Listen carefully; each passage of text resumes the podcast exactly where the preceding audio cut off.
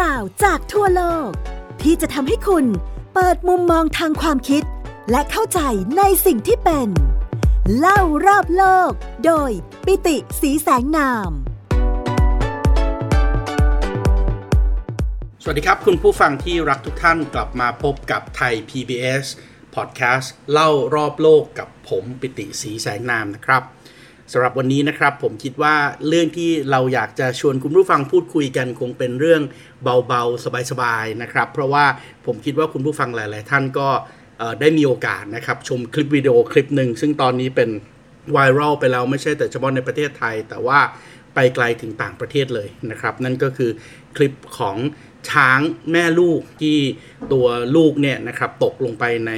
หลุมที่เขาขุดไว้สำหรับวางท่อระบายน้ำนะครับ แล้วแม่ช้างเองเนี่ยก็เป็นห่วงลูกกันนะครับ ก็เลยเข้ามาแล้วก็อยู่รอนะครับ แล้วก็เริ่มที่จะหงุดหงิดนะครับ ที่เฝ้าลูกแล้วก็ลูกดูเหมือนจะไม่ปลอดภัยนะครับ พอเจ้าหน้าที่อุทยานพยายามที่จะเข้าไปให้ความช่วยเหลือเองก็แสดงท่าทีที่ดุร้ายนะครับ เพราะว่าป้องกันแล้วก็กลัวว่าใครจะมาทำร้ายลูกจนในที่สุดเจ้าหน้าที่อุทยานเองเนี่ยก็ตัดสินใจนะครับในการที่จะใช้ปืนยิงยาสลบเพื่อให้แม่ช้างเนี่ยผ่อนคลายลงนะครับแล้วก็หลับไปก่อน แล้วจะได้ได้มีเวลาในช่วงที่แม่ช้างหลับเนี่ยไปช่วยลูกได้ แม่ช้างเองพอถูกยิงยาสลบเข้าไป ตัวเองเริ่มรู้สึกสลึมสลือก็ด้วยความเป็นห่วงลูกสุดใจครับ ก็เลยเดินไปที่ปากหลุม แล้วก็รู้อยู่แล้วว่าตัวเองกำลังจะสลบก็เลยเอาตัวลงไปป้องกันลูกเป็นครั้งสุดท้าย เพราะช้างเองก็คงไม่รู้นะครับว่าตัวเองจะเสียชีวิตหรือเปล่าก็เลยเอาช้างเอาตัวของตัวเองเนี่ยไปปิดปากหลุมไว้เพื่อที่จะช่วยลูกเป็นครั้งสุดท้าย ป้องกันไม่ให้มีภัยอันตรายมาลูกเองที่ติดอยู่ในหลุมมาทั้งคืนก็รีบดูดนมแม่เลยทันทีนะครับแล้วแม่ก็เหมือนกับสลึมสลือสลบไปตามฤทธิ์ของยา ซึ่งแน่นอนคุณหมอสัตวแพทย์ แล้วก็พนักงานที่เป็นเจ้าหน้าที่ของป่าไม้เนี่ยก็เกรงกลัวกันว่าเฮ้ยเดี๋ยวช้างลล้มทับปากหลุมแล้ว จะทำให้ลูกที่อยู่ข้างล่างเนี่ยตายหรือเปล่า เพราะว่าไม่มีอากาศหายใจ ก็เลยต้องรีบเอารถเครนเนี่ยยกแม่ช้างออกไป แล้วก็มาช่วยลูกโดยการขุดปากหลุมให้กว้างขึ้น เพื่อให้ลูกสามารถดึงได้ แต่ระหว่างที่กำลังขุดปากหลุมอยู่นั้นน่ะสัตวแพทย์ก็สังเกตเห็นครับว่า แม่ช้างเองเนี่ยอาการไม่ค่อยดี เพราะว่าคงจะเหนื่อยแล้วก็อิดโรยจากทั้งคืนที่เฝ้าลูกนะครับไม่ได้หลับนอนไม่ได้พักผ่อนนะครับก็เลยหัวใจเต้นช้าลง ดังนั้นทีมของสัตวแพทย์ทีมของเจ้าหน้าที่ป่าไม้ก็เลยรีบเข้าไปช่วยทำการ resuscitate นะครับ ช่วยในการที่จะปั๊มหัวใจให้แม่ช้างอยู่ลงอีกครับลง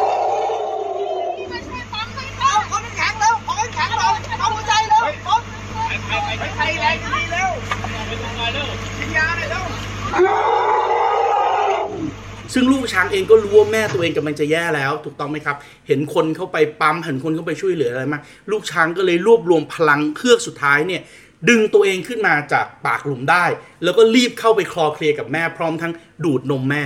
และในช่วงเวลาที่ลูกช้างตัวนั้นดูดนมแม่ปั๊บแม่ช้างพอถูกกระตุ้นจากการดูดนมของลูก ก็ฟื้นขึ้นมาจากอาการที่กำลังจะสูญเสียชีวิต แล้วก็เข้าไปคลอเคลียร์แล้วก็ร้องส่งสัญญาณกัน และในที่สุดแม่กับลูกก็ได้มาอยู่ด้วยกันอีกครั้ง แล้วก็เดินเข้าป่ากลับไปท่ามกลางความประทับใจแล้วก็น้ำตาของคนจำนวนมากที่ได้พบเห็นเหตุการณ์นี้ ภาพคลิปวิดีโอนี้กลายเป็นภาพคลิปวิดีโอไวรัลนะครับที่ทำให้ทั่วโลกเนี่ยได้เห็นถึงความผูกพันระหว่างแม่กับลูกที่ในนาทีสุดท้ายของแม่ก็ยังเข้าไปช่วยเหลือดูแลลูก ในเวลาที่ลูกรู้ว่าแม่กำลังจะ ปลี่ยนไปกำลังจะเสียชีวิต ก็รีบเข้าไปช่วยแม่และปาฏิหาริย์ก็เกิดขึ้น เมื่อดูดนมแม่ปุ๊บแม่ก็ฟื้นได้พลังงานกลับขึ้นมาใหม่ และเรื่องก็จบลงอย่างดีที่แม่กับลูกสามารถเดินกลับเข้าไปในป่าด้วยกันได้ ทั่วโลกชื่นชมนะครับว่าประเทศไทยเราเข้าใจช้าง ประเทศไทยเรามีอุปกรณ์ เรามีเครื่องไม้เครื่องมือในการที่จะดูแลแล้วก็ช่วยเหลือช้างอย่างดี จริง ๆ แล้วเวลาเราพูดถึงเรื่องของช้างป่าเนี่ยโอ้โห เราถือว่าประเทศไทยเราเองนะครับ ก็ เป็นอีกหนึ่งประเทศนะครับ ที่มีสัตว์ประจำชาติเป็นช้าง แต่หลาย ๆ คนอาจจะไม่รู้นะครับว่าความมหัศจรรย์ของช้างเนี่ยมันยิ่งใหญ่ขนาดไหน สัตว์โลกประเภทนี้ไม่ใช่สัตว์ธรรมดา แต่ว่าเป็นสัตว์ที่ชาญฉลาด แล้วก็เป็นสัตว์ที่อยู่คู่กับประเทศไทย มีเรื่องเล่ามีตำนานมากมายที่เกี่ยวข้องกับประเทศไทยในเรื่องของช้างครับ วันนี้เดี๋ยวเรามาคุยกันเรื่องช้างครับ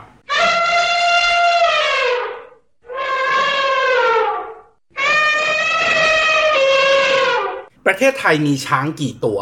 อันนี้เป็นคำถามที่น่าสนใจมากเลยนะครับ จริง ๆ เวลาเราพูดถึงคำว่ามีช้างกี่ตัวเนี่ยก็เป็นคำสรรพนามเรียกช้างที่อาจจะสับสนกันด้วย เพราะในประเทศไทยเราเนี่ยมีช้างบ้าน ช้างป่า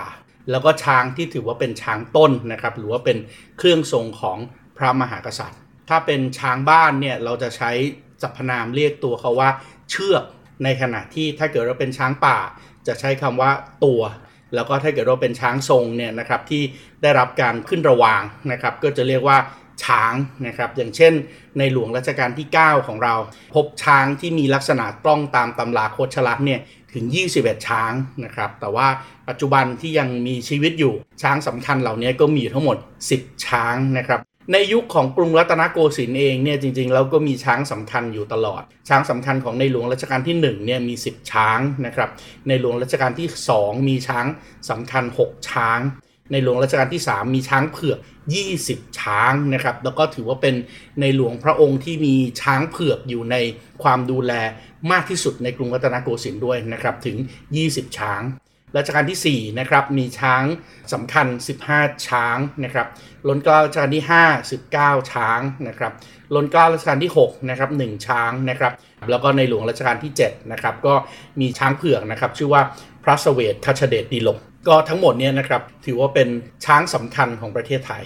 ในประเทศไทยเราเองหลาย ๆ คนอาจจะรู้ใช่ไหมครับว่าเรามีตราประจำจังหวัด ตราประจำจังหวัดของประเทศไทยเรานอกจากจะมีช้างเป็นสัญลักษณ์ประจำชาติ เป็นสัตว์ประจำชาติแล้ว ก็ยังมีช้างนะครับเป็นตราสัญลักษณ์ของหลายๆ จังหวัดด้วยนะครับ เริ่มต้นจากจังหวัดที่น่าจะเป็นจุดศูนย์กลางของการปกครองนะครับ แล้วก็เป็นเขตปกครองที่เป็นเขตบริหารพิเศษของประเทศไทย นั่นก็คือกรุงเทพมหานครนะครับโลโก้หรือว่าตราประจำจังหวัดของกรุงเทพมหานคร ก็จะเป็นรูปของพระอินทร์นะครับทรงช้างเอราวัณ เหมือนกับตอนที่เราเคยคุยกันเรื่องของกรุงรัตนโกสินทร์ใช่ไหมครับว่ากรุงเทพหรือว่ากรุงรัตนโกสินทร์เนี่ยตามชื่อที่เราบอกว่าเป็นชื่อเมืองหลวงที่ยาวที่สุดในโลกนะครับ ก็ตั้งชื่อตามพระแก้วมรกตที่เชื่อกันว่าพระอินทร์เป็นผู้สร้างนะครับ เพราะฉะนั้นเมืองเมืองนี้ก็เป็นเมืองของพระอินทร์ด้วย เพราะฉะนั้นเราก็เลยมีตราประจำจังหวัดเป็นรูปพระอินทร์ทรงช้างเอราวัณซึ่งพระอินทร์ทรงช้างเอราวัณที่เป็นตราประจำจังหวัดของกรุงเทพมหานครเนี่ย ออกแบบตามลายฝีพระหัตถ์ของนายช่างสถาปนิกแห่งสยามนะครับ สมเด็จพระเจ้าบรมวงศ์เธอเจ้าฟ้ากรมพระยานริศรานุวัติวงศ์จากเหนือสุดนะครับเราก็มีโลโก้หรือว่าตราประจำจังหวัดของจังหวัดที่เป็นรูปช้างด้วยนะครับ เชียงรายนะครับเป็นรูปช้างสีขาวนะครับก็คือช้างเผือก กับเมฆนะครับ แล้วก็ลายขอบเนี่ยเป็นรูปของพญานาคต้องอย่าลืมว่าเชียงรายเป็นอีกหนึ่งจังหวัดที่อยู่ติดกับแม่น้ำโขงนะครับ เพราะฉะนั้นก็มีตำนานเรื่องของพญานาคจังหวัดต่อมานะครับก็คือเชียงใหม่ เชียงใหม่ก็มีตราประจำจังหวัดเป็นรูปช้างเผือกยืนอยู่ในเรือนแก้ว จังหวัดตากก็แน่นอนที่สุดนะครับว่าเป็นจังหวัดที่เกี่ยวข้องกับชายแดนนะครับแล้วก็มีเรื่องของศึกสงครามนะครับ เพราะฉะนั้นตราประจำจังหวัดจังหวัดตากเป็นรูปสมเด็จพระนเรศวรมหาราช ทรงหลังทักษิโนทกเหนือคอช้าง จังหวัดแม่ฮ่องสอนก็เช่นเดียวกันนะครับเป็นจังหวัดที่อยู่ในเขตป่าสูงนะครับก็มีช้างป่าอาศัยอยู่นะครับสัญลักษณ์ของจังหวัดแม่ฮ่องสอนตราสัญลักษณ์ของจังหวัดแม่ฮ่องสอนเป็นรูปช้างกำลังเล่นน้ำ อีกจังหวัดหนึ่งนะครับที่มีความอุดมสมบูรณ์มากๆนะครับ แล้วก็มีป่าไม้ด้วยในอดีต ก็อุดมสมบูรณ์มากเป็นป่าทึบปัจจุบันนี้ก็อาจจะไม่ทึบขนาดนั้น แต่ว่าก็เป็นที่ตั้งของอุทยานแห่งชาติขนาดใหญ่ นั่นก็คืออุทยานแห่งชาติเขาใหญ่ ก็คือจังหวัดนครนายก จังหวัดนครนายกเนี่ยตราประจำจังหวัดเป็นรูปช้างชูรวงข้าวนะครับแล้วก็เบื้องหลังของช้างที่ชูรวงข้าวนี่ก็เป็นลอมฟาง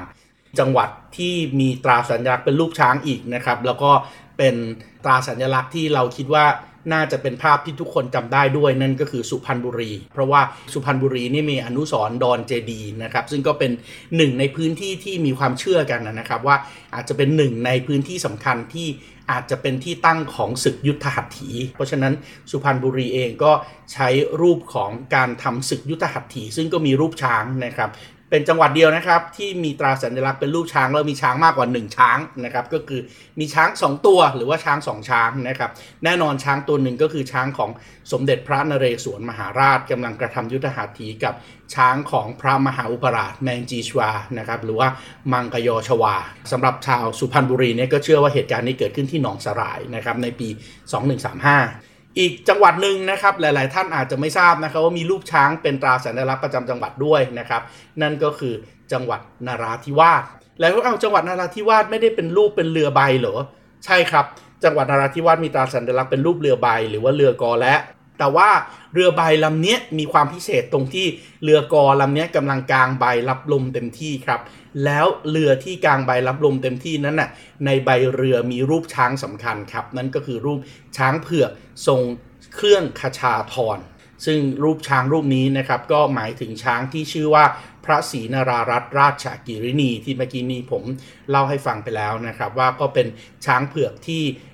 จังหวัดนาราธิวาสนะครับ ประชาชนได้ ไปล้อมมานะครับแล้วก็ถวายพระบาทสมเด็จพระเจ้าอยู่หัวรัชกาลที่ 9 เมื่อพุทธศักราช 2520 ตรงนี้ก็ถือว่าเป็นจังหวัดที่เรามีรูปช้างเป็นสัญลักษณ์ จริง ๆ แล้วในอดีตเราเคยมีจังหวัดหนึ่งนะครับ ในช่วงระยะเวลาสั้น ๆ ตอนช่วงสงครามโลกครั้งที่ 2 ในคราว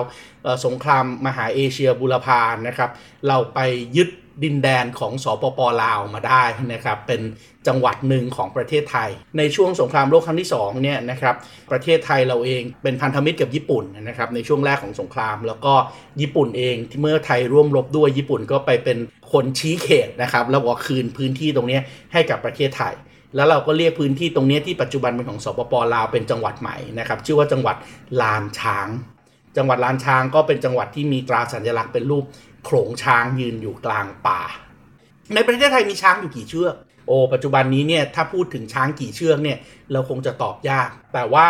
ถ้าพูดถึงประชากรช้างป่าในประเทศไทยเนี่ยนะครับกรมอุทยานแห่งชาติสำรวจเลยนะครับว่าเรามีจำนวนช้างอยู่ที่ไหนบ้างนะครับในประเทศไทยแล้วก็ตัวเลขเนี่ยค่อนข้างที่จะน่าสนใจมากปัจจุบันนี้ประเทศไทยเรามีประชากรช้างป่าอยู่ในประเทศไทยประมาณ 3,126 ถึง 3,341 ตัว ในขณะที่ทั้งโลกเนี่ยนะครับปัจจุบันนี้มีการประมาณการกันนะครับว่าทั้งโลกเนี่ยช้างธรรมชาติหรือว่าช้างป่าเนี่ยอยู่ที่ประมาณ 470,000 ถึง 690,000 ตัวนะครับแต่ว่าส่วนใหญ่อยู่ในแอฟริกา ช้างป่าที่อยู่ใน เอเชียเนี่ยไม่ได้มีเยอะขนาดนั้นนะครับช้างป่าที่อยู่ในเอเชียมีประมาณ 60,000 ตัวเท่านั้นเองนะครับแล้ว 60,000 ตัวเนี่ยเอาเข้าจริงๆ อยู่ในธรรมชาติที่ไม่ได้อยู่ในสวนสัตว์เนี่ยประมาณสัก 52,000 ตัว ในประเทศไทยเราเองนะครับจังหวัดแล้วก็ภาคที่มีช้างป่าอยู่มากที่สุดก็อยู่ที่ภาคอีสานนะครับมีการประมาณการกันว่าภาคอีสานหรือว่าตอนออกเฉียงเหนือเนี่ยมีช้างป่าอยู่ประมาณ 500-600 ตัว ลำดับรองลงมาก็จะเป็นภาคตะวันตกนะครับผืนป่าตะวันตกเนี่ยจะมีช้างป่าอยู่ 400ถึง600 ตัวรองลงมาอีกนะครับก็จะเป็นผืนป่าภาคตะวันออกก็ต่อเนื่องจากอีสานลงมาทางตอนใต้ด้วยนะครับจะมีช้างป่าอยู่ประมาณ 300ถึง400 ตัว ในขณะที่ภาคเหนือเนี่ยมีช้างป่าอยู่ประมาณ 110ถึง300 ตัวนะครับแล้วก็ภาคใต้จะมีช้างป่าอยู่ประมาณ 100ถึง150 ตัว ช้างเนี่ยถือว่าเป็นสัตว์ที่ ต้องการป่านะครับ แล้วก็ต้องการป่าที่อุดมสมบูรณ์ด้วยนะครับ เพราะว่าช้างแต่ละตัวเนี่ยที่อยู่ในป่าจะใช้เวลาในการกินอาหารเนี่ย16 ชั่วโมงต่อวันนะครับ วันหนึ่งมี 24 ชั่วโมง ช้างใช้เวลาในการกินอาหารเนี่ย16 ชั่วโมงต่อวัน อาหารของช้างมีความหลากหลายนะครับ ตามแต่ฤดูกาลนะครับ แล้วก็ตามแต่แหล่งที่อยู่ด้วย ส่วนใหญ่แล้วช้างกินใบไม้ กินเปลือกไม้ไม่น่าเชื่อนะครับ ช้างหนึ่งตัวโตเต็มที่เนี่ย ต้องใช้เปลือกไม้ประมาณ 140-270 กิโลกรัมต่อวัน เพราะฉะนั้นการกินอาหารจำนวนมากขนาดนี้ครับ ที่ในวันหนึ่งต้องกินต้นไม้กินเปลือกไม้ กินผลไม้ 140-270 กิโลกรัมต่อวันเนี่ยถ้าป่าไม่อุดมสมบูรณ์ปัญหาที่เกิดขึ้นก็คือ ช้างก็จะลงจากป่าเข้ามาเบียดบังแล้วก็กินพืชไร่ของเกษตรกร และการเข้ามากินพืชไร่ของเกษตรกร นั่นก็หมายถึงสงครามระหว่างคนกับช้างนะครับ ปัจจุบันนี้เนี่ย ที่ที่ผมคิดว่าใกล้กรุงเทพมากที่สุดนะครับแล้วก็สะดวกมากที่สุดในการที่จะไปดูช้างป่าเราพูดถึงช้างป่าจริงๆนะครับไม่ใช่ช้างเลี้ยงนะครับ น่าจะอยู่ที่อุทยานแห่งชาติกุยบุรี ปัจจุบันนี้บางคนก็บอกเป็นซาฟารีของเมืองไทยเลย ผมเองก็มีโอกาสไปอุทยานแห่งชาติกุยบุรีเนี่ยหลายครั้งมากละ ถือเป็นหนึ่งหนึ่งสถานที่ที่ชื่นชอบมากๆ เพราะว่าที่นี่เนี่ยท่านสามารถที่จะไปดูช้างป่าได้อย่างใกล้ชิดมากๆนะครับผมไปมาแล้วหลายครั้งทุกครั้งที่ไปก็เจอช้างป่าเจอกระทิงนะครับบางครั้งเจอช้างป่าเป็นหลายๆสิบตัว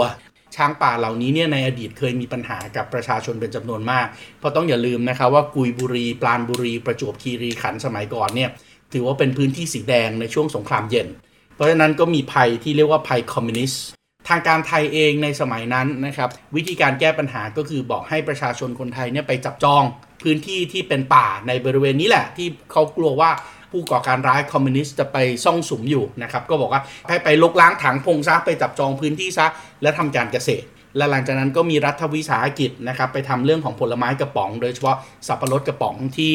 ประจวบนะครับปัจจุบันนี้ประจวบก็ยังเป็นเมืองหลวงของอุตสาหกรรมสับปะรดไทยอยู่นะครับมีโรงงานสับปะรดกระป๋องทั้งหมด 22 แห่งสับปะรดแปรรูปเนี่ยนะครับอยู่ที่จังหวัดประจวบคีรีขันธ์เพราะฉะนั้นคนก็บุกลุกเข้าไปในป่า แล้วก็ทำไร่สับปะรดกัน แล้วพอนานานเข้านานเข้านะครับมีภาพถ่ายทางอากาศนะครับแสดงให้เห็นเลยว่าที่ปัจจุบันนี้เป็นพื้นที่ที่เรียกว่าอุทยานแห่งชาติกุยบุรีเนี่ยในปี 2516 นะครับ 2516 ก็ไม่กี่ปีมานี้แหละครับ 50 ปีที่ผ่านมาเนี่ย เป็นป่าอุดมสมบูรณ์เลย แต่พอช่วงทศวรรษ 1970 ตอนปลายที่เริ่มต้นนโยบายให้ประชาชนก็ไปลกล้างถังพงนะครับเพื่อที่จะไปเปิดพื้นที่ใหม่ป้องกันคอมมิวนิสต์เนี่ยนะครับพอถึงปี 2521 เนี่ยพื้นที่เหล่านี้ก็เริ่มถูกใช้ในอุทยานแห่งชาติ ตอนนี้ไม่เป็นอุทยานแห่งชาตินะครับ ก็เป็นป่าทึบทำการเกษตร แล้วก็จุดพีคสุดใช้พื้นที่มากที่สุดเนี่ยก็ 2543 เนี่ยนะครับที่เริ่มต้นแปลงสภาพพื้นที่พวกนี้ให้กลับมาเป็นอุทยานเนี่ยก็มีการบุกรุกเข้าไปในพื้นที่ป่าเป็นจำนวนมาก และแน่นอนครับ สงครามระหว่างคนกับสัตว์ก็เกิดขึ้น เพราะว่าพื้นที่ป่าถูกรุกรานโดยมนุษย์ใช่ไหมครับช้างเองที่ต้องกินอาหารเป็นจำนวนมากเนี่ยก็ ไม่มีแหล่งอาหารผมไม่มีแหล่งอาหาร แล้วปรากฏเจอพืชไร่ที่เป็นสับปะรดของประชาชนอะก็ลงมากินพืชไร่เหล่านี้ เกษตรกรตอนนั้นเขาสูญเสียถูกต้องไหมครับเขาโผล่สูญเสียพื้นที่เพาะปลูกเขาก็มองว่าช้างเนี่ยเป็นตัวรังควานเขาเพราะนั้นเขาก็เอาปืนไล่ยิงบ้าง เอาลวดไฟฟ้าไปติดบ้าง และที่เลวร้ายที่สุดก็คือ เอายาเบื่อเอายาพิษเนี่ยไปทาไว้ที่สับปะรดบ้างเพราะหวังว่าพอช้างมากินสับปะรดก็จะได้ได้ตายไปแล้วไม่มารังควานเขาอีก เพราะนั้นตรงนี้กลายเป็นปัญหาใหญ่ขึ้นมา จนกระทั่งล้นเกล้ารัชกาลที่9นะครับในหลวงรัชกาลที่9เนี่ยก็เสด็จลงพื้นที่ในบริเวณนี้นะครับแล้วก็พระราชทานคำแนะนำว่าเอ๊ะทำไมเราไม่ปรับพื้นที่ตรงนี้ใหม่นะครับให้กลายเป็นอุทยานแห่งชาตินะครับแล้วสร้างอาชีพให้กับคน อาชีพหนึ่งที่เกิดขึ้นณตอนนั้นด้วยก็คือพยายามที่จะย้ายคนออกมาจากพื้นที่ที่เป็นอุทยานแห่งชาติ แต่ว่าย้ายออกมาจัดที่ทำการเกษตรให้เขาใหม่ แต่รายได้ของเขาไม่ดีเท่าเดิมอะจะทำยังไงนะครับ ตอนนั้นก็เลยเกิดความคิดที่ว่างั้นเรามาจัดระเบียบไหมว่าการท่องเที่ยวเข้าไปดูสัตว์ป่าในพื้นที่อุทยานแห่งชาติกุยบุรีเนี่ยจะให้เฉพาะกับชาวบ้านเหล่านี้เท่านั้นที่เป็นทำหน้าที่เป็นไกด์ทัวร์ครับเพราะฉะนั้นทุกวันนี้เนี่ยในช่วงบ่ายอุทยานแห่งชาติกุยบุรีถ้าอยากเข้าไปดูช้างเนี่ยเขาจะเปิดตอนบ่ายสองชาวบ้านก็จะเอารถรถกระบะของแต่ละคนเนี่ยไปจอดรอคิวไว้ที่หน้าที่ทำการอุทยานแห่งชาติ จากตรงนี้นะครับก็สามารถที่จะไปเช่ารถกระบะของชาวบ้านเหล่านี้ได้นะครับ โดยอุทยานแห่งชาติเจ้าหน้าที่อุทยานแห่งชาติเนี่ยจะเป็นคนจัดคิวนะครับ จะเป็นคนขายบัตรนะครับ เราไปซื้อบัตรจากที่สำนักงานอุทยานแห่งชาตินะครับ แล้วก็ไปเอาบัตรเนี่ยไปที่เคาน์เตอร์ แล้วเขาก็จะจัดรถมาให้ รถเหล่านี้ก็จะมาตามคิวนะครับ ชาวบ้านแต่ละคนที่เคยอาศัยอยู่ในแถวนี้ พื้นที่แถวนี้แล้วถูกย้ายออกไป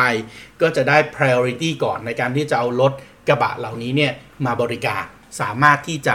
นำพาชาวบ้านนะครับเข้าไปมีคนขับหนึ่งคน มีไกด์หนึ่งคนอยู่ข้างหลัง แล้วก็ชี้ชวนให้ดูซึ่งไกด์เหล่านี้ตาดีมากนะครับ มองเห็นสัตว์ป่า ผมเห็นนกแก๊ก หรือว่านกเงือกจำนวนมาก เห็นต่อแตนรังแปลกๆ สวยๆ นะครับ ช้างหมูป่า เก้งกวาง รวมถึงกระทิงเนี่ยก็ต้องพึ่งตาดีๆ ของเหล่าไกด์เหล่านี้นะครับ ซึ่งก็เป็นเด็กนักเรียนนะครับ เป็นนักศึกษานะครับที่อยู่ในพื้นที่นี่แหละ ลูกหลานของชาวบ้านเกษตรกร อันปัจจุบันนี้ก็ชาวบ้านเกษตรกรที่เคยสูญเสียรายได้ แล้วก็ถูกย้ายถิ่นที่ทำการออกไปเนี่ยก็สามารถที่จะมาทำงานเป็นคนขับรถตรงนี้ แล้วก็ได้รายได้อย่างดีเลยทำให้พวกเขาเองก็ลืมตาอ้าปากได้นะครับ รู้สึกดีนะครับที่ป่าไม้ก็ถูกปรับปรุงขึ้นมานะครับจาก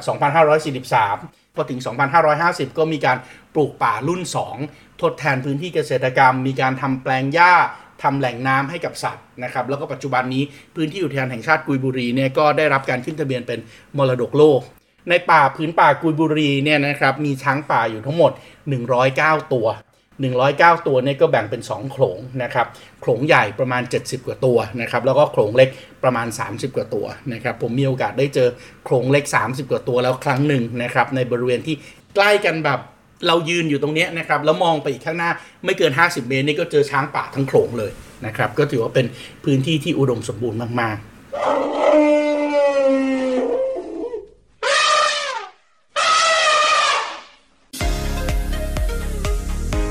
คุณกำลังฟัง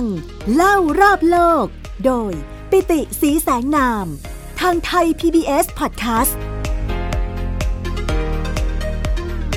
ช้างป่าจริง ๆ ก็ถือว่าไม่ใช่ช้างป่านะครับ ช้างที่เราคล้องมานะครับ แล้วก็นำมาฝึกเนี่ยนะครับให้กลายเป็นช้างบ้านหรือว่าช้างศึกเนี่ยก็ถือว่าเป็นหนึ่งในยุทธภัณฑ์นะครับหนึ่งในอาวุธสำคัญนะครับของกองทัพของไทยแล้วก็มีความใกล้ชิดกับชาวไทยต่อเนื่องมายาวนานนะครับ รวมถึงพูดถึงเรื่องของการค้าทางทะเลของประเทศไทยด้วยนะครับ การค้าทางทะเลของประเทศไทยเนี่ยหนึ่งในสินค้าออกที่มีความสำคัญมากๆเลยก็คือการส่งออกช้างไปต่างประเทศ หลายๆ ท่านอาจจะไม่เคยทราบนะครับว่าเราเนี่ยเป็นมหาอำนาจในการค้าอาวุธนะครับเพราะสมัยก่อนในช่วงศึกสงครามเนี่ยช้างก็เปรียบเสมือนรถถังนะครับใครที่อยู่บนหลังช้างเนี่ยก็จะอยู่บนพื้นที่สูงข่มเมื่อเทียบกับพลเดินเท้าข้างล่างนะครับ เพราะฉะนั้นการอยู่บนหลังช้างแล้วใช้อาวุธซัดลงมาเนี่ยก็ถือว่าเป็นคนที่จะกำหนดชัยชนะของสงครามได้เลย ในประเทศไทยของเรานะครับก็มีนักประวัติศาสตร์ ดรจุริพงศ์จุฬารัตน์เป็นอาจารย์ประจำอยู่ที่ภาควิชาประวัติศาสตร์คณะอักษรศาสตร์จุฬาลงกรณ์มหาวิทยาลัยเนี่ยท่านเองก็เป็นหนึ่งในผู้เชี่ยวชาญนะครับที่พูดถึงเรื่องของการค้าทางทะเลในอดีตของประเทศไทย ระหว่างไทยกับอินเดียนะครับระหว่างสยามกับอินเดียนะครับแล้วก็มีบันทึกมากมายเลยนะครับที่เล่าถึงเรื่องของช้างที่ไม่ได้ถูกใช้ในการศึกสงครามเท่านั้นนะครับแต่ว่าใช้ในเรื่องของการค้า ในสมัยอยุธยาเนี่ยนะครับช้างเนี่ยถูกวางเป็นสัตว์เป็นสิ่งมีชีวิตเคียงคู่ แล้วก็เป็นหนึ่งในดวงแก้วคู่กับพระจักรพรรดิราชเขาเรียกว่าหัตถีรัตนะนะครับการที่จะเป็นราชาเหนือราชาทั้งหลายนะครับหรือว่าพระจักรพรรดิราชเนี่ยจะต้องมีช้าง ญาช้างต้นเนี่ยมีสถานภาพสูงส่งเทียบได้กับขุนนางนะครับขุนนางในตำแหน่งไหน ในตำแหน่งเจ้าพระยานะครับฟรองซัวอังรีตูระแปงนะครับชาวฝรั่งเศสเนี่ยเคยเขียนเรื่องราวเหล่านี้ไว้นะครับในหนังสือชื่อว่าประวัติศาสตร์แห่งพระราชอาณาจักรสยามนะครับก็ตีพิมพ์เมื่อพุทธศักราช 2314เขากล่าวไว้ในประวัติศาสตร์แห่งพระราชอาณาจักรสยามหนังสือของตูระแปงเนี่ยว่าขุนนางที่มีเกียรติสูงที่สุด ก็ไม่ถือเป็นการเสื่อมเกียรติที่จะได้มาทำการรับใช้ช้างของ พระมหากษัตริย์นะครับเพราะถือว่าช้างของพระมหากษัตริย์เนี่ยเป็นเจ้าพระยาคนหนึ่ง ชาวสยามเองนะครับมีตำรานะครับเรียกว่าตำราคดชลักก็คือวิธีการหรือว่าหลักการในการคัดเลือกช้าง อันมีลักษณะเป็นมงคล โดยเฉพาะช้างเผือก ให้ได้รับเลือกเป็นช้างต้น หรือว่าช้างทรงของพระมหากษัตริย์นะครับ ซึ่งแน่นอนช้างเหล่านี้ช้างต้นช้างทรงเนี่ยนะครับก็จะอยู่ในวังนะครับ แล้วก็มี กรมทำหน้าที่ดูแลช้างเหล่านี้ โดยเฉพาะเรียกว่ากรมพระคชบาลนะครับกรมพระคชบาลเนี่ยก็จะขึ้นตรงต่อในหลวงเลย จะแบ่งเป็น 2 กรมเลยนะครับก็คือกรมพระคชบาลขวา และกรมพระคชบาลซ้ายนะครับกรมเหล่านี้นะครับคนที่ทำงานในกรมเหล่านี้มีจำนวนมากนะครับ ทำหน้าที่ก็คือดูแลเอาใจใส่ช้างนะครับ แล้วก็คนที่มีความสำคัญมากด้วยก็คือตำแหน่งที่เรียกว่าบรรดาหมอประกรรมนะครับ หรือว่าหมอประกรรมช้าง ก็จะทำหน้าที่เป็นผู้ประกอบพิธีกรรมนะครับเขาเชื่อว่าคนเหล่านี้สามารถที่จะสื่อสารกับช้างได้ ในศาสนาในอดีตเนี่ยเวลาเราพูดถึงศาสนาหลักของประเทศนะครับ สมัยสยามยังมีกรุงศรีอยุธยาเป็นพระราชอาณาจักรเนี่ยเขาพูดถึงพระพุทธศาสนา ไสยศาสนา แล้วก็ประกรรมศาสนา ประกรรมศาสนาเนี่ยก็คือศาสนาผีนะครับหรือว่าจุดสูงสุดของศาสนาผีก็คือหมอช้างสายศาสนาก็คือศาสนาที่เราเรียกในยุคหลังนี่ว่าศาสนาพราหมณ์ฮินดู แล้วก็พระพุทธศาสนา คนที่รับหน้าที่เป็นหมอประกรรมช้างเนี่ยนะครับมักจะเป็นขุนนางที่มีเชื้อสายทางฝั่งมอญเขมรกะเหรี่ยง ซึ่งคนกลุ่มนี้เนี่ยก็จะมีความเชี่ยวชาญในเรื่องของการดูแลช้าง กรมพระโคชบาลถือว่าเป็นกำลังหน่วยลบหลักเลยนะครับ เพราะว่าต้องใช้ในการทำสงครามอย่างที่เมื่อกี้นี้ผมรายงานให้ฟังแล้วรวมถึงการถวายความปลอดภัยให้กับพระมหากษัตริย์ต่างๆ ด้วย ชาวต่างชาติราชทูตต่างๆนะครับโดยเฉพาะชาวตะวันตกที่เข้ามาในกรุงศรีอยุธยาเข้ามาในกรุงรัตนโกสินทร์ตอนต้นเนี่ยนะครับก็มักจะตื่นตาตื่นใจเสมอนะครับ เมื่อชาวสยามเอง พาไปดูการคล้องช้างหรือว่าจับช้างป่าที่พเนียดคล้องช้าง การทำพระเนียดคลองช้างเนี่ยก็จะมีช้างที่เป็นช้างต่อนะครับช้างสาวตกมันเนี่ยนะครับที่ถูกเทรนไว้แล้วเนี่ยเข้าไปในฝูงของช้างป่า แล้วก็พาช้างป่าเข้ามาในพเนียดแล้วพลานแล้วก็หมอประกรรม แล้วก็ขุนนางแล้วก็พระมหากษัตริย์เนี่ยก็จะเลือกช้างที่มีลักษณะดีนะครับเพื่อนำไปฝึกฝนต่อ หลังจากนั้นก็จะเป็นกระบวนการฝึกฝน ซึ่งกระบวนการฝึกฝนเนี่ยในในบันทึกของตูรแปงเขียนไว้เลยครับว่า การฝึกหัดอย่างหนึ่งซึ่งเขาฝึกบรรดาเจ้านาย ในพระราชจักรสยามก็คือการขี่ช้าง เช่นเดียวกับในทวีปยุโรปเขาสอนผู้มีสกุลให้ขี่ม้า ความสามารถจริงๆ ก็คือวิธีขึ้นขี่บนคอช้าง ช้างเหล่านี้เนี่ยนะครับถือว่าเป็นทรัพย์สมบัติที่มีคุณค่ามหาศาลนะครับ แล้วก็เรามีการค้าช้างด้วยนะครับ มีบันทึกไว้นะครับเป็นบันทึกของชาวโปรตุเกสที่เข้ามาค้าขายในกรุงศรีอยุธยาในพุทธศักราช 2060 2060 นี่ก็คือยุคกรุงศรีอยุธยาตอนต้นละอย่าลืมนะครับว่าเราเสียกรุงศรีอยุธยาเนี่ย2112 ถูกต้องไหมครับโปรตุเกสเองเนี่ยก็เริ่มมาค้าขายกับเราตั้งแต่ปี 2060 เราสูญเสียกรุงศรีอยุธยาครั้งแรก 2112 ทวงคืนได้ 2135 นะครับ แล้วก็ถึงจุดพีคสุดเนี่ยก็น่าจะเป็นสมสมัยของสมเด็จพระนารายณ์ราชวงศ์ประสาททองนะครับ ในตอนนั้นเนี่ยเราเองก็มีพ่อค้าต่างชาติมา ค้าขายเป็นจำนวนมากนะครับ แล้วก็หนึ่งในสินค้าที่เราส่งออกมาก ๆเลยนะครับ นั่นก็คือช้างคำถามก็คือเราส่งช้างไปไหน เราส่งช้างไปที่อินเดียอ้าวแล้วอินเดียไม่มีช้างเหรอมีช้างครับ แต่ว่าช้างของเราเวลาส่งออกไปเนี่ย เราส่งออกไปในรูปแบบของ total solution ครับ เราไม่ได้ส่งแต่ช้างออกไป แต่เราส่งช้างที่ฝึกแล้ว เทรนแล้ว ต้องอย่าลืมนะครับว่าในสนามรบเนี่ย มันมีเสียงดังมากของปืนไฟของจำนวนพลเป็นจำนวนมาก ดังนั้นถ้าช้างไม่ได้ฝึกช้างจะตื่นกลัว เพราะเวลาเราส่งออกช้างเนี่ยเราส่งออกช้างที่ฝึกแล้วนะครับ แล้วเราส่งหมอประกำช้างออกไปด้วย เพื่อที่จะไปควบคุม แล้วก็ฝึกช้างต่อให้ที่ที่ประเทศอินเดียนะครับเพราะฉะนั้นมหาราชาสุรต่านจำนวนมากก็นิยมซื้อช้างจากประเทศไทยมีบันทึกไว้นะครับในพุทธศักราช 2227 สมัยสมเด็จพระนารายณ์ มีการส่งช้างออกไปนะครับ มีบันทึกไว้เลยนะครับ ว่าแต่ละครั้งเนี่ยอินเดียจะสั่งซื้อช้างจากสยามนับร้อยเชือก มีครั้งหนึ่งพ่อค้าอินเดียใช้เรือ 6 ลำนะครับ ในการที่จะขนย้ายช้างจำนวน 115 เชือกหรือ 115 ตัวนะครับ จากเมืองท่าทางตอนใต้ของประเทศไทยนะครับ ก็คือสงขลาปัตตานีนะนครศรีธรรมราชแถวนี้เนี่ยตอนนั้นยังเป็นรัฐสุลต่านอยู่นะครับ ไปยังฝั่งอ่าวเบงกอลของอินเดียนะครับมาสุรีปัตตนัมก็ก็ถือว่าเป็นช้างเหล่านี้เนี่ยถูกฝึกมาแล้วนะครับ แล้วต้องเข้าใจนะครับว่าเวลาเราส่งช้างไปเนี่ย ช้างต้องพร้อมลบทันทีนะครับ ช้างต้องพร้อมใช้งานได้ทันที เพราะฉะนั้นต้องนึกภาพนะครับว่า Trans Bengal หรือว่าการค้าข้ามอ่าวเบงกอลของไทยกับอินเดียในสมัยก่อนเนี่ยเรือต้องขนาดใหญ่มาก เรากำลังพูดถึงเรือ 6 ลำที่สามารถบรรทุกช้างได้ 115 ตัว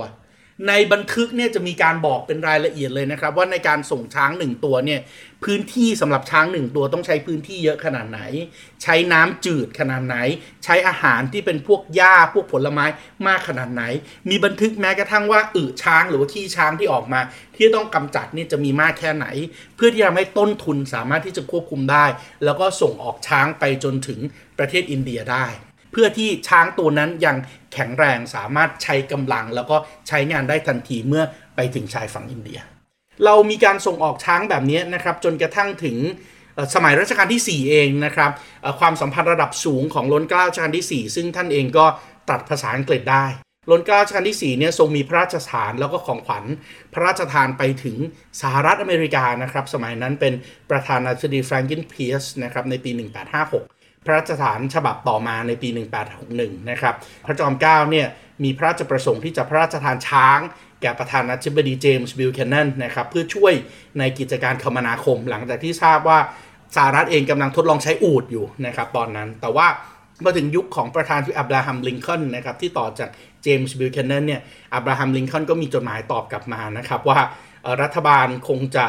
ไม่สามารถที่จะรับช้างจากประเทศไทยได้นะครับ เพราะว่า ภูมิอากาศในสหรัฐอเมริกาเนี่ยมีอุณหภูมิต่ำไม่เหมาะสำหรับช้าง อเมริกายังบอกว่าต่อไปนี้สิ่งที่จะต้องใช้ก็คือเรื่องของพลังงานไอ้น้ำนะครับใช้เป็นประสิทธิภาพที่สูงที่สุดเพื่อขนส่งในประเทศนะครับ ซึ่งเข้าใจว่าลนก้าชั้นที่ 4 เอง ซึ่งเตรียมช้างจะส่งมอบให้กับรัฐบาลอเมริกันตอนนั้น ก็ไม่ค่อยพอพระราชาฤทัยเท่าไหร่นะครับเมื่อได้รับคำตอบจากประธานาธิบดีลินคอนท่านก็เลยเตรียมช้างที่เตรียมไว้จะให้อเมริกาเนี่ย ส่งมอบไปให้ฝรั่งเศสแทนนะครับซึ่งตอนนั้นฝรั่งเศสก็รับไปดูแลนะครับอยู่ในสวนสัตว์เพียงแต่ว่าเรื่องเศร้าที่เกิดขึ้นก็คือช้างพระราชทานของรัชกาลที่ 4 เมื่อไปถึงฝรั่งเศสเนี่ย